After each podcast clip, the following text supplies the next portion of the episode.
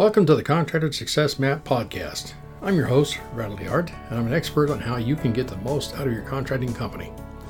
The reason I designed this show is to help you turn your contracting company from a people dependent money pit into a process dependent cash cow to have the freedom you dreamed of when you started your business. Every Friday, we're releasing podcasts with information to help you get the most out of your contracting company. Be sure to join us at www.contractorsuccessmap.com and subscribe to receive our latest articles and special offers. And the best part, it's all free, just for you. Hello, everyone. Nor Halma here once again, welcoming our subscribers and podcast listeners. If you're new here, thank you for giving us a chance to share insightful marketing, accounting, and production tips and strategies for your construction business.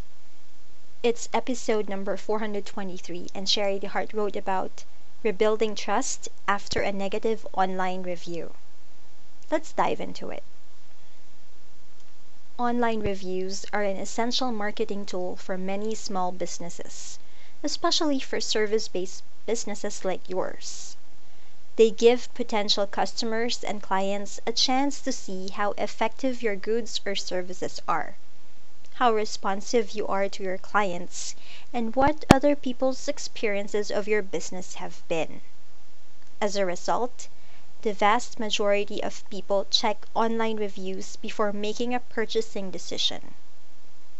When reviews are great, that's a fantastic thing. But unfortunately, it's when you get negative reviews that you have to adjust. You can't please all customers all the time. Here's the thing a negative review can actually be positive for your business. So, how do you rebuild trust after a client has vented their frustrations online?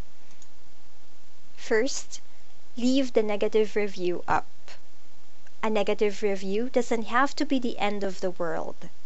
Although customers like to see five star reviews, they understand that perfection is almost impossible and probably a sign that something is too good to be true.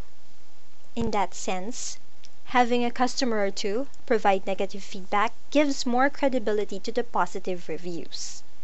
Customers expect to see a couple of negative reviews. As long as they're in amongst positive feedback, the negatives likely won't hurt you much and may even increase your legitimacy if they're handled well. Second, respond to the review honestly. Customer complaints are a way for you to build trust with your potential clients by allowing you to respond honestly and professionally. Did something go wrong that was out of your hands? Offer an apology and explain what happened. Was there a misunderstanding? Take the opportunity to clear it up. Has the reviewer requested additional information or a solution? Respond online to show what you've done to address the situation. Did the reviewer misunderstand a policy? Explain your policy and invite them to contact you if they have further questions. Doing so shows readers that you take their concerns seriously and are willing to take responsibility when things go wrong. Third, learn from negative reviews.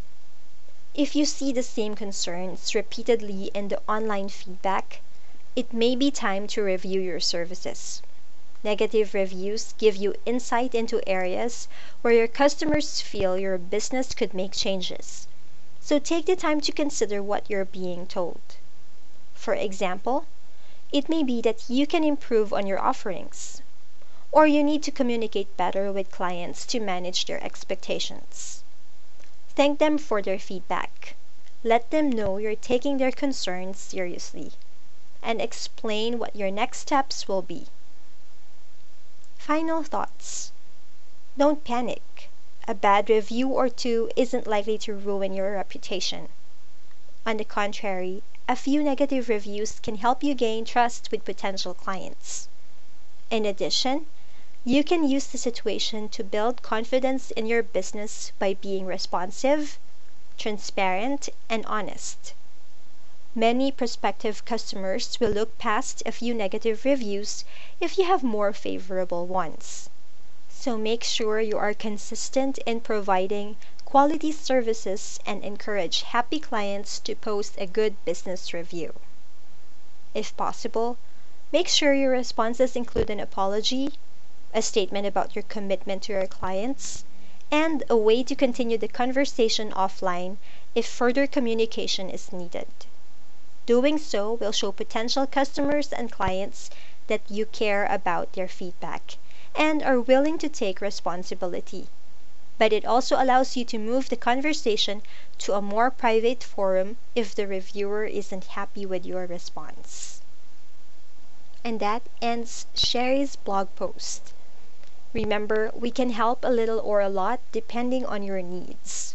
If you're confused about which product to purchase or what services to outsource, please don't hesitate to contact Sharie by calling our toll free number at 1 800 361 1770 or you can send her an email, Sharie, S H A R I E, Sharie at fasteasyaccounting.com. Links to our store and online classes are in the blog and you can still also use our promo code. It's still available. It's podcast 20, P O D C A S T 20. In case you need a bookkeeping template or would like to enroll in one of our construction accounting classes. Again, this is Norhalma. Thank you all for listening. Stay safe and healthy. And stay tuned for upcoming episodes on how to turn your contracting company into a process dependent cash cow. Bye for now. Thanks for tuning in. You're listening to the Contractor Success Map. If you enjoyed the show, please leave a five star rating and review here on iTunes, and make sure to head over to www.contractorsuccessmap.com to subscribe to receive the latest articles and special offers. If you'd like to discuss your business strategy, simply click on the button labeled Strategy Session. And the best part, it's all free, just for you.